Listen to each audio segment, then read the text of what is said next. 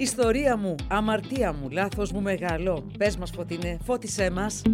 Τι θα φάμε; Πάλι μου φίλοι σύντροφοι, συμφοιτητές, θαμώνες, καλώς ήρθατε εδώ στο πρώτο podcast που μπορεί να μην σέβεται τον εαυτό του, σέβεται όμως την ιστορία. Α, τα δίνουμε λίγο, ε! Βρισκόμαστε στις εγκαταστάσεις της New Media Studies και θα προσπαθήσουμε να καταγράψουμε την καλύτερη εντεκάδα των οπλαρχηγών.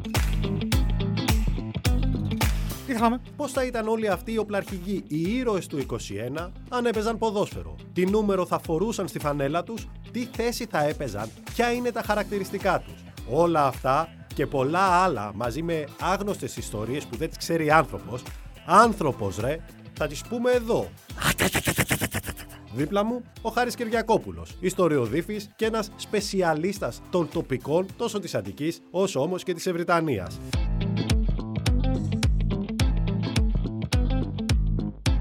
Πάμε χάρη, τι λες να πούμε, έχουμε κάποια συμφωνημένα, αλλά ας ξεκινήσουμε με τη φανέλα νούμερο 1, τον πορτιέρο. Νούμερο Ποιος ένα. πιστεύεις ότι πρέπει να είναι ο πορτιέρο; Σίγουρα ο Οδυσσέας Ανδρούτσος. Γιατί, για, εξι- για να πούμε. Είναι ο άνθρωπος που κράτησε μόνος το χάνι της γραβιάς. Έδειξε πως μπορεί να κρατήσει την αιστεία του ανέπαφη, ακόμα και κόντρα στην ισχυρότερη επίθεση. Είναι αυτός που μπορεί να κατεβάσει ρολά απέναντι σε οποιονδήποτε αντίπαλο. Είναι σίγουρα ο άνθρωπος που θέλεις κατά Εντάξει. τα δοκάρια. Συμφωνώ. Είναι, είναι σίγουρα μια ηγετική παρουσία έτσι, κατά τα goal post. Και όντως, φαντάζομαι τώρα να βλέπεις τον Οδυσσέα Ανδρούτσος κάτω από το τέρμα. Τρέμεις. Εύκολα. Τρέμεις, τρέμουν τα πόδια σου. Έτσι, δεν μπαίνεις μέσα. Και ειδικά αυτό που έκανε στο χάνι της γραβιά θα μνημονεύεται. Αλλά εδώ θέλω να κάνω μια παρένθεση. Θέλω να μου δώσεις δύο δευτερόλεπτα να κάνω ένα μπόνου, να πω ένα κάτι. Γιατί επιλέγουμε το νούμερο 1. Θέλω να πω ότι ο Οδυσσέας Ανδρούτσος έδωσε την πρώτη μάχη, την πιο κρίσιμη μάχη, την πήρα της Τατάρνας. Εκεί μαζί με κάτι καλόγερους από ένα μοναστήρι τοπικό, στις 17 Μαρτίου του 1821, μια εβδομάδα περίπου δηλαδή πριν την Επανάσταση, ξεκινάει και αρχίζει και ντουφεκάει με τα καριοφύλια του μια χρηματαποστολή. Αλλά δεν κλέβει την χρηματαποστολή. Αφήνει τα χρήματα να φύγουν μαζί με κάποιους Τούρκους για να δείξει σε όλο τον κόσμο ότι οι Έλληνες που ετοιμάζουν την Επανάσταση δεν την κάνουν για τα χρήματα. Την κάνουν για τον απελευθερωτικό αγώνα. Το διακύβευμα είναι ο απελευθερωτικός αγώνας και όχι τα χρήματα. Συν το χάνι της γραβιάς. Στο χάνι της γραβιάς, επειδή ο πορτιέρο και ο κάθε πορτιέρο λέμε ότι συνήθως δεν περνάει μίγα όταν κάθεται. Έτσι Ούτε δεν λέμε. κουνούπι. Ούτε κουνούπι δεν περνάει. Λοιπόν, στο συγκεκριμένο πορτιέρο δεν πέρασε ούτε λαγός. Γιατί; Γιατί το προηγούμενο βράδυ, όταν ήταν ο Γκούρας στο πρωτοπαλί καρό του και σημάδευε με το καριοφίλι του ένα λαγό για να έχουν να φάνε, ο Οδυσσέας τι κάνει; Κατεβάζει το καριοφίλι του Γκούρα και του λέει τι κάνεις. Θα μας χρειαστούν τα βόλια για αύριο. Και πιάνει με τα χέρια το λαγό. Κυνηγάει και πιάνει με τα χέρια το λαγό και έφαγε αυτός και τα παλικάρια του. Τη συνέχεια την ξέρουμε όλοι. Άρα μπορεί να βγάλει την ομάδα και στην αντεπίθεση. Βγάζοντας το γνωστό σε όλους μας Γιουρούσι, έτσι. Ότι είναι ο κατάλληλος για το Γιουρούσι. Πάμε παρακάτω όμως. Πάμε. Δεξί μπακ. Δεξί μπακ κορίτσια είναι ο Γιούρκα Σεϊταρίδης, έτσι. Δεξί μπακ νομίζω είναι ο Δημήτρης Πλαπούτας. Δεν είναι το μεγάλο όνομα, έτσι. Παίζει, ξέρει να κρατήσει τη θέση του και άμυνα και επίθεση. Είναι ένα εργαλείο. Άμα, άμα πεις για τον Πλαπούτα ποιος ήταν, ήταν ένα εργαλείο. Για να πούμε σε κάποιους να καταλάβουν, είναι ένας τύπος που ξεκίνησε δίπλα στον Κολοκοτρόνη, ήταν μαζί στο Βαλτέτσι σε μια πολύ μεγάλη μάχη που καθόρισε πάρα πολλά για τη συνέχεια του αγώνα και έφτασε να έχει ένα στράτευμα περίπου 800 με 1000 άντρες και να πολιορκεί ακόμα και την Πάτρα. Ήταν εργαλείο, ήταν χρήσιμος, έδωσε αγώνες, αλλά ε, για ποιο λόγο θα το βάζει στην ομάδα; Κάνει όλη τη δύσκολη, αθόρυβη και βρώμικη που θα λέγαμε και στο ποδόσφαιρο δουλειά. Είναι ο τίμιος χαμάλης. Θα κόψει, θα επιτεθεί. Είναι παντού. Είναι παντού.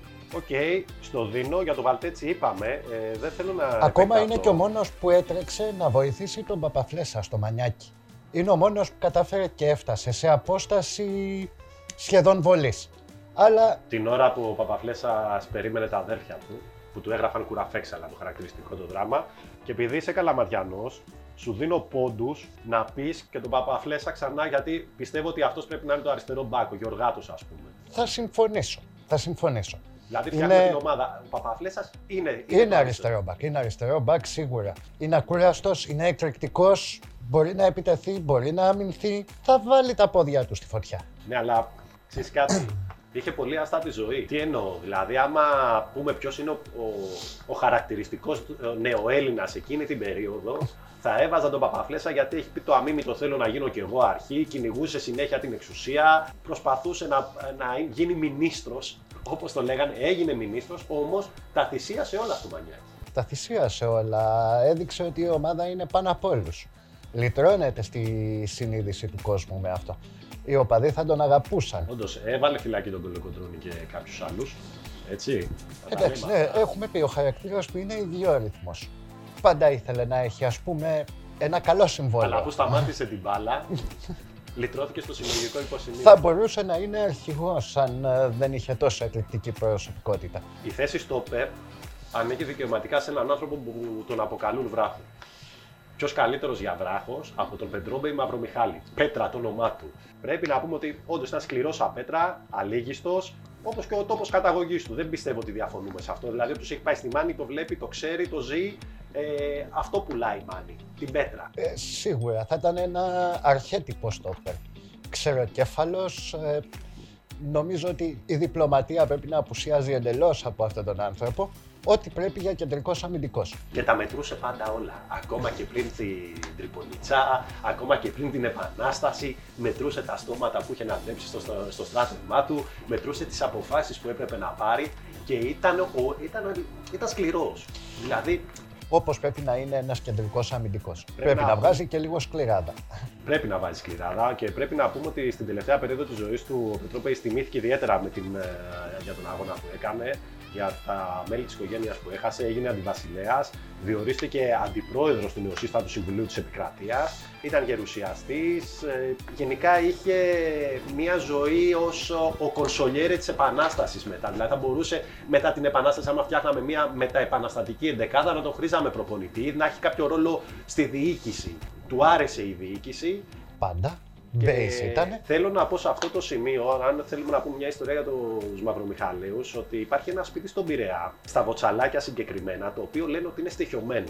Πηγαίνοντας εκεί, θα δει κάποιος το θηρεό, το οικόσιμο των Μαυρομιχαλαίων που άνοιγε σε αυτή την οικογένεια. Κάνω spoiler γιατί έχουμε και ακόμα ένα σπίτι που θα πούμε κάποιο πλαρχηγού το οποίο είναι στοιχειωμένο. Θα το δούμε όμως παρακάτω. Θέλω ένα δεύτερο στόπερ και αμφιταλαντεύομαι. Έχω δύο στο μυαλό μου. Να τους πω και να μου διαλέξεις. Να προτείνω εγώ κάτι. Εγώ είμαι ανάμεσα σε Τζαβέλα και Μάρκο Μπότσαρη. Θα πρότεινα Μάρκο Μπότσαρη. Δίπλα από έναν δυναμικό, ξεροκέφαλο αμυντικό, χρειάζεσαι έναν πιο γρήγορο, έναν που μπορεί και να επιτεθεί, έναν που να καλύψει τις τρύπες που λέμε στην άμυνα. Και νομίζω ότι ο Μάρκος Μπότσαρης είναι ιδανικός. Είναι εργατικός, ε, βάζει Ναι, τον, δηλαδή έχουμε την ένα ομάδα Μανολά πάνω από άλλους. Παπασταθόπουλο μαζί τώρα. Θα μπορούσε, θα μπορούσε. Θα μπορούσες να το πεις και έτσι. Ο ένας πιο δυναμικός, ο άλλος πιο κινητικός. Σίγουρα είναι, αργο- είναι εργατικός. Είναι ανιδιοτελής. Ξέρει να προωθείται. Το έμαθε αυτό και από την οικογένειά του στο Σούλι και αργότερα στον Ταϊφά του Κατσαντώνιο που θύτευσε και έμαθε όλα τα μυστικά του ανταρτοπολέμου. Και θα μπορούσαμε να πούμε ότι διεισδύει στην αντίπαλη περιοχή, παίρνει κεφαλιές, σκοράρει, Τον μπορεί να χρειάζεσαι καλύψει στα στενά. τρύπες, τρύπες παντού. Χαρακτηριστικό είναι η ιστορία που έσκησε το δίπλωμα της ε, αρχιστρατηγίας και έφυγε και έδωσε τη μάχη στο Κεφαλόβρυσο που είναι λίγο έξω από το Καρπενήσι. Όπου και σκοτώθηκε. Όπου και σκοτώθηκε.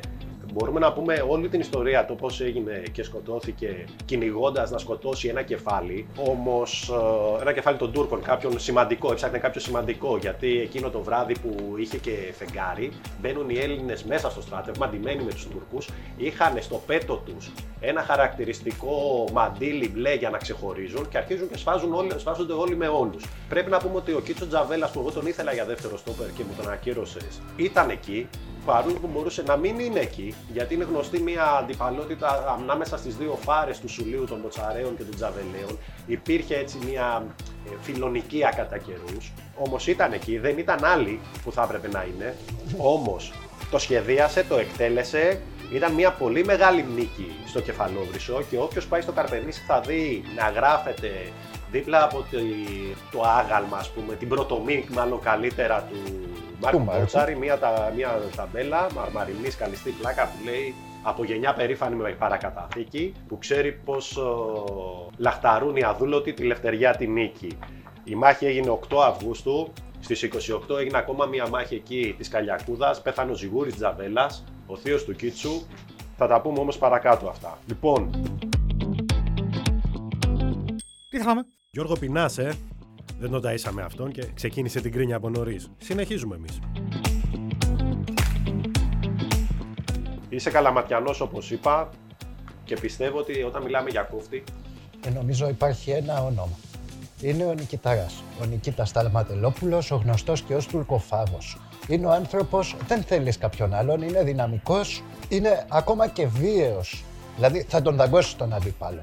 έχει το χαμηλότερο συμβόλαιο στην ομάδα. Δηλαδή, Δεν το συζητάμε. Είναι εκείνο που ήρθε από τις ακαδημίες, τον είχαν πάντα οι μεγάλε κεφαλέ από δίπλα στα αποδητήρια, του μάθαν τι να κάνει και εξελίχθηκε στον πιο σημαντικό παίχτη. Είναι αυτό που θα παίξει για τη φανέλα. Και ισχύει αυτό που ισχύει και στο ποδόσφαιρο. Δύσκολα θα πάρεις χρήματα από την ομάδα που σε ανέδειξε. Και σε κάθε δουλειά εγώ συμπληρώνω. Οι- οι- Τα λεφτά πάνε από τι μεταγραφές. Αυτός όμως παίζει για τη φανέλα, μένει στην ομάδα και μάλιστα μπόνους εδώ δίνουμε ότι στη μάχη στα Δερβενάκια που ήταν ο απόλυτος ήρωάς της, χωρίς να μειώνουμε καθόλου όλους τους υπόλοιπους που ήταν εκεί, όπως τον Παπαφλέσα, όπως τον, τον Κολοκοτρόνη που τη σχεδίασε και την υλοποίησε.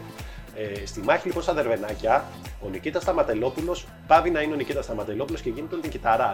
Έχει σπάσει τέσσερα για τα γάνια στα κεφάλια των Τούρκων και το τελευταίο για να βγει από το χέρι του γιατί έχει κολλήσει από το αίμα, το βάζουν σε, με- με- μέσα σε μια ζεστή κατσαρόλα, σε ένα ντιτζερέ όπως έλεγαν οι Τούρκοι, με ζεστό νερό για να χαλαρώσουν τα νεύρα και να ανοίξει.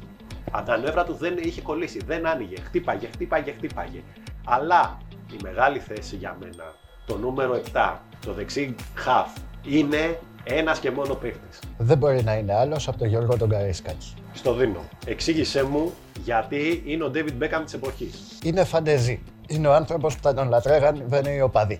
Με φαντεζή ενέργειες ξεσηκώνει την κερκίδα. Ακόμα και οι πανηγυρισμοί του μπορούν να μείνουν στην ιστορία. Σίγουρα οι- από τους δεν αντιπάλους γελάω, θα σου πω έχουν μείνει γιατί γελάω. αξέχαστοι. Είναι αθυρόστομος. Δεν είναι καθόλου αθυρόστομος. Λέει 10 λέξεις, 11 είναι βρισχές. Εντάξει, γαλλική παιδεία είναι αυτή. Μπορούμε να ζήσουμε. Σίγουρα χρειάζεται ένα τέτοιο παίχτη. Θα ανακατώσει την άμυνα, θα προκαλέσει τον αντίπαλο, θα τον βγάλει εκτός εαυτού για να κάνει λάθη. Αγαπάμε Καραϊσκάκη για πάρα πολλούς λόγους.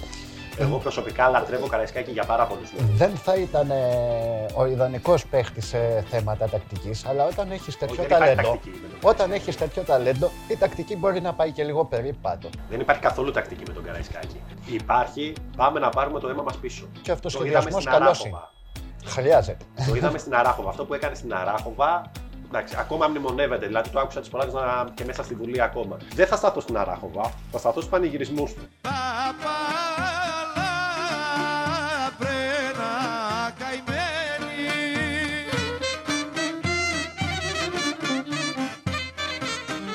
Λέμε τους πανηγυρισμούς του. Λοιπόν, πρέπει να πούμε ότι στα Γιάννενα, τον καιρό που Αλή Πασάς και Καραϊσκάκης ε, ήταν μαζί, γιατί υπήρχε μια περίοδο που ήταν μαζί με τον Αλή Πασά, περνάει ο γιος του Αλή Πασά, τον οποίο ο Καραϊσκάκης δεν χώνευε καθόλου. Παιδί μου. Είναι το, ο, ο μούλος γιος της Καλόγριας. Είναι ένα παιδί το οποίο δεν είναι μεγάλωσε μόνο του.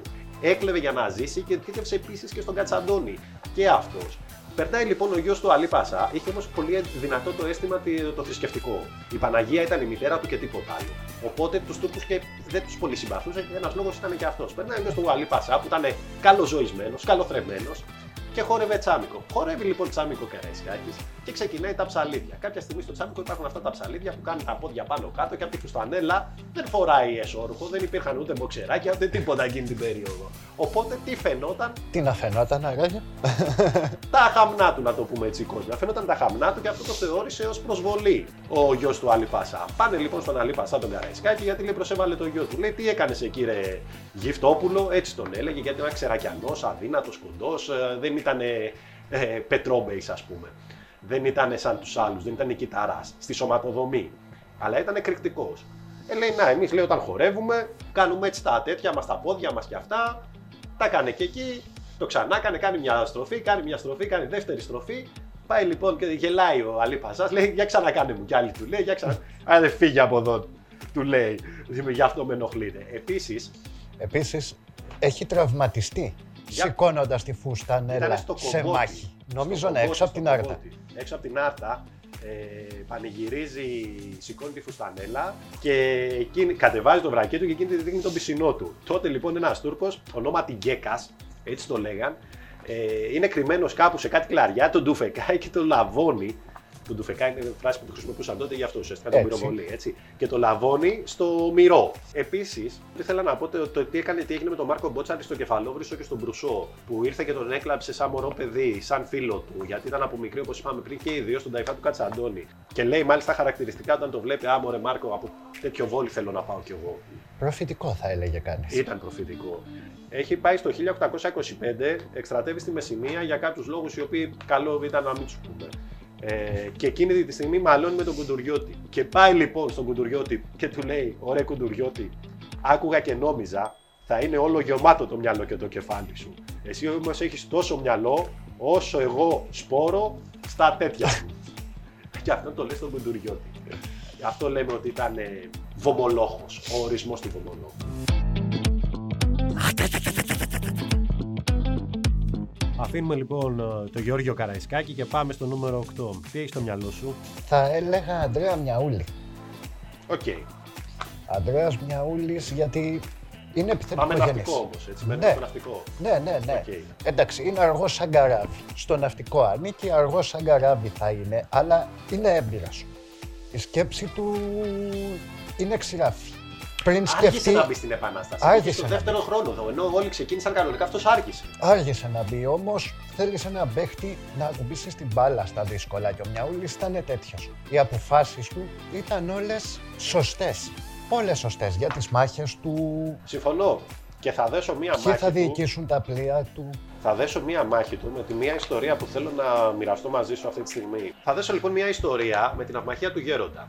Ο Μιαούλης λοιπόν τελειώνει ο πόλεμος και θέλει να έρθει στην Αθήνα, να είναι κοντά στα κέντρα των αποφάσεων. Όμως θέλει να έχει και ένα μάτι στην Ήδρα. Εκποιεί λοιπόν την περιουσία του στην Ήδρα και έρχεται να φτιάξει ένα σπίτι στον Πειραιά, στην ακτή Μιαούλη. Εκεί θέλει να βάλει, στο μυαλό του μέσα έχει τυπωθεί ότι πρέπει να μπουν κάποιες οβίδες που είχε από τους Τούρκους από την αυμαχία του Γέροντας στον Ταβάνι. Παίρνει λοιπόν και φτιάχνει σε ένα μεγαλεπίβολο σχέδιο πάνω στην ακτή Μιαούλη, εκεί που έρχονται όλοι οι τουρίστες για να πάρουν σήμερα τα καράβια τους, ένα σπίτι και συνε- συναντιέται για αυτή τη συζήτηση για το πώς θα είναι το σπίτι με τον εργολάβο, τον κατασκευαστή της εποχής.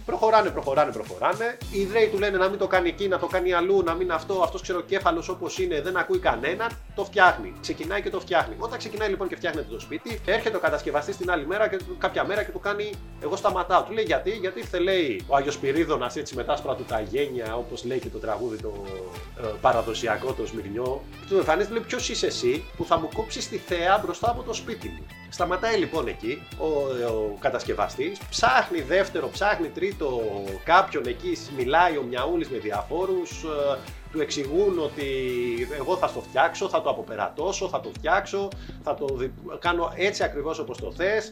Αργεί η κατασκευή και πεθαίνει. Αργεί η κατασκευή, πεθαίνει. Ο Μιαούλης δεν χαίρεται ποτέ το σπίτι, το οποίο μετά πωλείται. Και ποιος το παίρνει; Ποιος, Το παίρνει ο παππούς του Χατζιανέστη, που Ναι. δικάστηκε στη δίκη των 6. στη δίκη των 6 για την καταστροφή της Μύρνης. Το σπίτι αυτό έχει τη δική του ιστορία. Είναι το δεύτερο καταραμένο σπίτι που συναντούμε που έχει σχέση, καταραμένος εντό εισαγωγικών, που έχει σχέση με τους αγωνιστές του 21 και πλέον δεν υπάρχει. Έχει καεί. Ο Άγιος Πυρίδωνας βλέπει τον Πειραιά.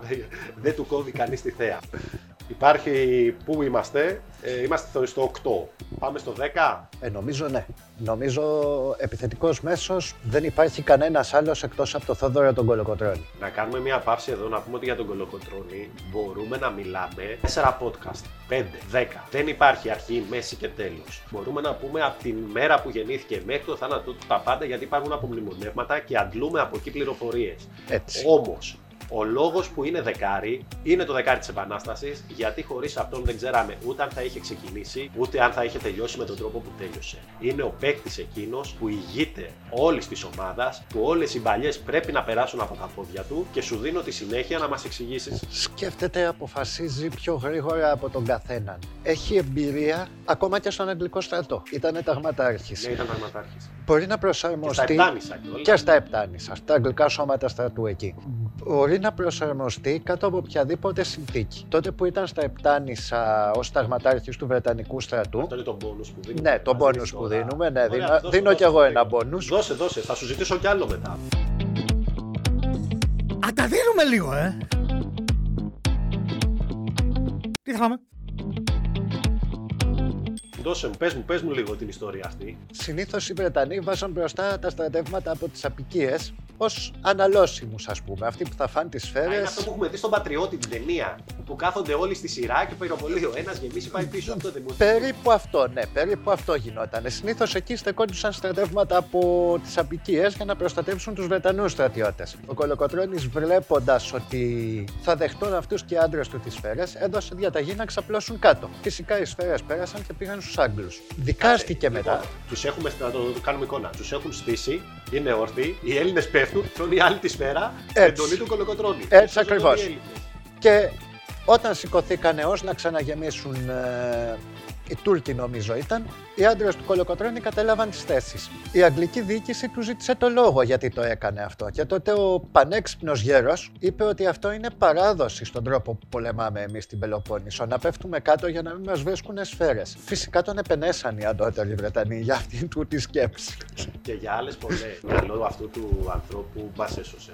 Καλά τα σώματα, γιατί ήταν μάχη σώμα με σώμα εκείνες. Ήταν σκληρές, υπήρχαν γιουρούσια όπως είπαμε. Υπάρχει ένα σχετικό λεξικό που έχουμε φτιάξει και να το παρουσιάσουμε σε επόμενο podcast με τις λέξεις που χρησιμοποιούμε ακόμα και σήμερα που σχετίζονται με την Επανάσταση του 21. Όμως χωρίς το μυαλό του Κολοκοτρώνη μπορεί να ήμασταν ακόμα επί του Να σου δώσω και ένα δεύτερο μπόνου. Πες μου κι άλλο, ένα το αξίζει ο, ο Μπαρμπάθος. Είναι ο μόνος, ο πρώτος μάλλον, που σκέφτηκε την αξία της επιμελητίας. Όπως τα λέγαμε με όλους τους σημερινούς στρατού. Δηλαδή, εξαίρεσε τους κατοίκους της Καρίτενας από τη στρατολόγηση, γιατί αυτοί λειτουργούσαν τους μπαρατόμιλους.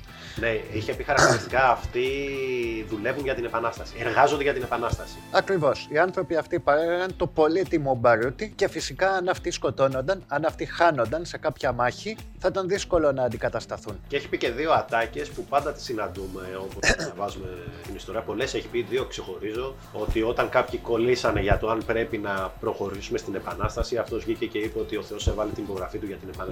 για τη σωτηρία της πατρίδας και ο Θεός δεν παίρνει πίσω την υπογραφή του. Ένα συμβόλαιο απελευθερωτικό ουσιαστικά παρουσίασης του Μετρόμπε Μαυρομιχάλη. Και το δεύτερο και αμήμητο, όταν βγαίνει από τη φυλακή και ο Ιμπράιμ έχει καταλάβει σχεδόν όλο το Μοριά, ξεκινάει και αυτός να καταλαμβάνει το Μοριά. Και τότε έχουμε το φωτιά και τσεκούρι στους προσκυνημένους. Είναι αυτό, είναι το εγώ δεν θα αφήσω το δράμα να περάσει αντουφέκιστο. Από τα δερβενάκια. από τα δερβενάκια και επειδή μπορούμε να μιλάμε όλη τη νύχτα γι' αυτό, ας πάμε στο νούμερο 11 της ομάδας μας. Ναι, το 11 μπορώ να πω ότι λίγο με προβλημάτισε ποιον θα έβαζα στο 11. Να σε ακούσω.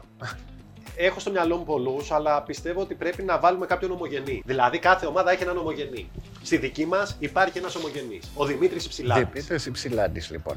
Πάμε. Ναι, έχει θητεία στη Ρωσία, σαν Ναι, ήταν ομογενής, το είπα. είναι ομογενής. Πολλά κουτσομπόλια, πολλά κουτσομπόλια που θέσανε Λοιπόν, η πριν, πριν, σχέση πάμε, του. πριν πάμε στα κουτσομπολιά, να πούμε ότι όταν όλοι φορούσαν τη φουστανέλα, αυτός ήταν δαντελένιος κατσαλάκωτο. Μα Ήταν, προερχόταν από αρχοντική οικογένεια, ήταν, ήταν πρίγκιπας. ήταν πρίγκιπας ακριβώς. πρίγκιπα τον προσφωνούσαν. Έτσι. Και όταν α, η Επανάσταση βάλτωσε, δηλαδή μετά το 25 εκεί με τον εμφύλιο, με χίλια δυο προβλήματα, με διοικήσει, εκείνος απέδειξε έδειξε χαρακτήρα και κράτησε, βγήκε μπροστά. Στην ουσία τελειώνει τον πόλεμο στη στερεά Ελλάδα και χάρη στις νίκες του προσαρτήθηκε και η περιοχή της Ρούμελης, όπως τη λέγανε τότε, στο νεοσύστατο ελληνικό κράτος. Καλά, εντάξει. Χάρης σε αρκετές νίκες του, δηλαδή η τελευταία μάχη την έδωσε το 31. Ναι, ήταν αυτός που έδι- έδωσε τις τελευταίες μάχες. Απλά εγώ για τη Ρούμελη, επειδή έχω μια ειδική αγάπη στα τάγματα των Σουλιωτών, οι οποίοι ήταν οι Σπαρτιάτες της εποχής, ήταν οι Οικάδε της εποχής. Θεωρώ ότι χρωστάμε πάρα πολύ, πάρα πολλά σε αυτούς, οι οποίοι ήταν στο Μεσολόγγι, ήταν στην Αράχοβα, ήταν δίπλα στον Καραϊσκάκη, ήταν στην Ευρυτανία που δόθηκαν πολλές μάχες και εκεί και δεν είχαν πατρίδα. Ο πρίγκιπας, ο ομογενής, ο δαντελένιος αυτός παίχτης, μπαίνει εκεί που τον χρειάζεται όμως η ομάδα και σου δίνει το κάτι. Γι' αυτό λοιπόν θα τον έβαζαμε στην 11. Το δίνω, το δίνω, το δίνω. Α, τα δίνουμε λίγο, ε.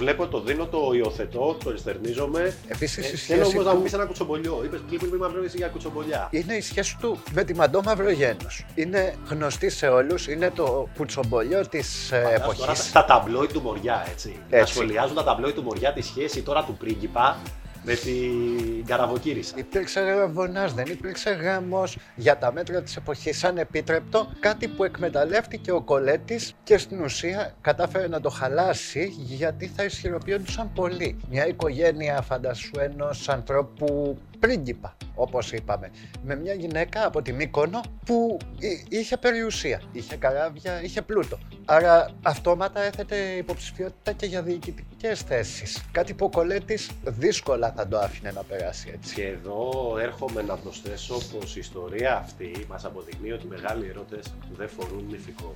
Αυτό είναι αλήθεια. Να πάμε όμως στο center for, στον Πίπο Ιντζάγκη της εποχής. Αν υπάρχει ένας άνθρωπος που θα βάλει τον γκολ, δεν πάβει να είναι ο Κωνσταντίνος Κανάρης. Φιλότιμος, εργάτης, από τα τμήματα υποδομής, δηλαδή πήγε μόνος του στη Μολδοβλαχία, αν δεν κάνω λάθος, να πολεμήσει χωρίς τίποτα. Έμαθε ότι εκεί πολεμούν Έλληνες και έτρεξε. Έχουμε. Αρπάζει την ευκαιρία που του δίνουν από τα μαλλιά και εξελίσσεται στον πιο βασικό και αναντικατάστατο επιθετικό της ομάδας. Δηλαδή οι Τούρκοι έχουν να το λένε, δεν υπήρχε περιπολικό των Τούρκων να μην το είχε. Τους είχε μπουλοκιάσει όλο το Αιγαίο. Είναι αβαρχίδα στοιχείο.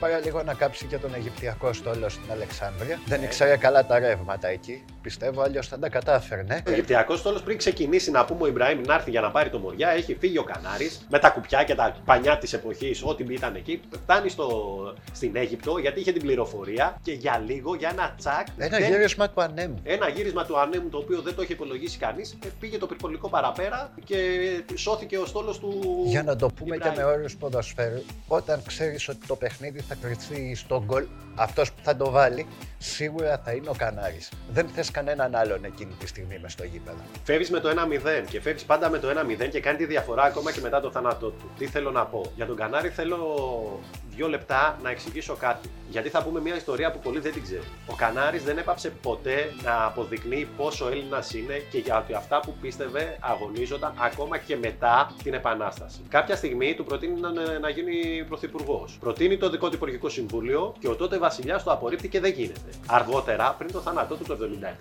77-78, αν δεν κάνω λάθος, σχηματίζει κυβέρνηση. Γίνεται πρωθυπουργός. Έχει στη σύνθεση του Υπουργικού του Συμβουλίου Υπουργό Εξωτερικών, ας πούμε, επί των εξωτερικών, Χαρίλα Οτρικούπη.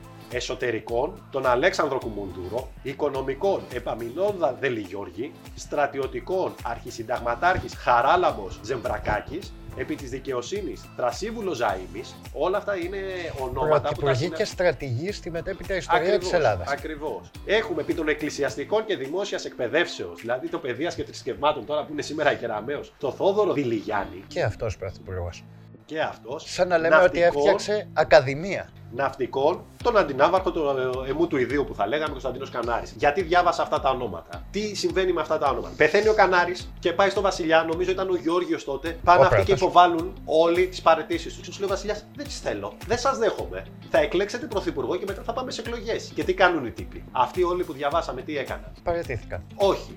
Ανέλαβαν να είναι πρωθυπουργός ο καθένας τους ένα λάξ και έτσι έχουμε το πρώτο rotation πρωθυπουργών στην ιστορία της χώρας. Μπορείς πάντως να το πεις και ακαδημία έτσι. Με παίχτες που τροφοδότησαν την επόμενη και στελέχωσαν την επόμενη ομάδα. Λοιπόν, και καλούμε όποιον ακούει αυτό το podcast κάποια στιγμή να πάει στο κατάλληλο μουσείο εδώ που βρίσκεται στην Πανεπιστημίου, στην Παλιά Βουλή και να δει κάτι για τον Κανάρη που να μείνει.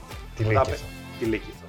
Πεθαίνει ο Κανάρης και ο γλύπτης Θωμάς Θωμόπουλος φιλοτεχνεί μία λύκηθος στην οποία βρίσκεται η καρδιά η καρδιά του αγωνιστή που αφαιρείται από το σώμα του από τον γιατρό αν θυμάμαι καλά Ιωάννη Ζωθιό με αστερίσκο θα το δω και θα το Αστερίσκο γιατί νομίζω στη Βουλή είναι σίγουρα του Μιαούλη. Λοιπόν. Σίγουρα του Μιαούλη για τον Κανάρη δεν είμαι τόσο του σίγουρος. Κανάρη. Βάλ το αστερίσκο. Είναι του Κανάρη και μάλιστα στις πλευρές της Λάρνακας που φιλοτεχνήθηκε από τον γλύπτη που είπαμε, τον Θωμά Θωμόπουλο, είναι χαραγμένα με χρυσά γράμματα τα ονόματα της Χίου, των Ψαρών, του Τσεσμέ και της Αλεξάνδρειας, όπου πήγε. Και είναι, είναι το που μεγαλούργησε αυτός ο, ο τεράστιος θαλασσομάχος Κωνσταντίνος Κανάρης και στο επάνω μέρος είναι στημένο το ενάγαλμα της νίκης και λέει στη Λύκηθο, έχει μη- χαραγμένη τη φράση «Χαίρε καρδιά να βάρχου Κανάρι». Εγώ όταν πήγα και το είδα αυτό το πράγμα, με έκανε να αρχίσω να ψάχνω όλη την ιστορία του Κωνσταντίνου Κανάρη, η οποία πραγματικά σε γοητεύει. Σε γοητεύει το πώς ξεκίνησε, πού έφτασε, τι έγινε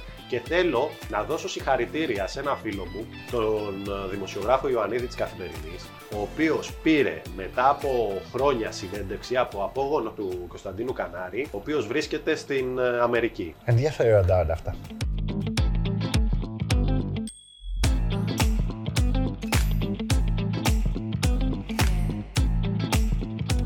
Ανακεφαλαιώνοντας και ουσιαστικά ολοκληρώνοντας την ε, πιο ιστορική ποδοσφαιρική διαστροφή που έχουμε ποτέ ακούσει, πάμε να πούμε τα πρώτα 11 ονόματα. Ε, παίζουμε 4-4-2 και ξεκινάμε την 11 με goalkeeper τον Οδυσσέα Ανδρούτσο. Έτσι. Δεξί μπακ έχουμε τον εργατικό Πλαπούτα, αριστερό μπακ ο Παπαφλέσσα, το ένα από τα δύο στόπερ είναι ο βράχος ο Πετρόμπεϊς. Το δεύτερο στόπερ ο λιγερόκορμος Μάρκος Μπότσαρης. Και πάμε μέση και επίθεση. Έχουμε και λέμε εξάρι κόφτη ο Νικηταράς.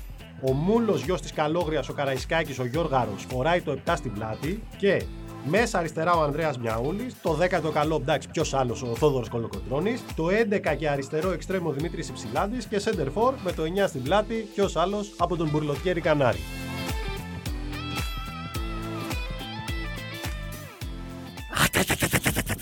Ιστορία μου, αμαρτία μου, λάθος μου μεγάλο. Πες μας Φωτεινέ, φώτισέ μας.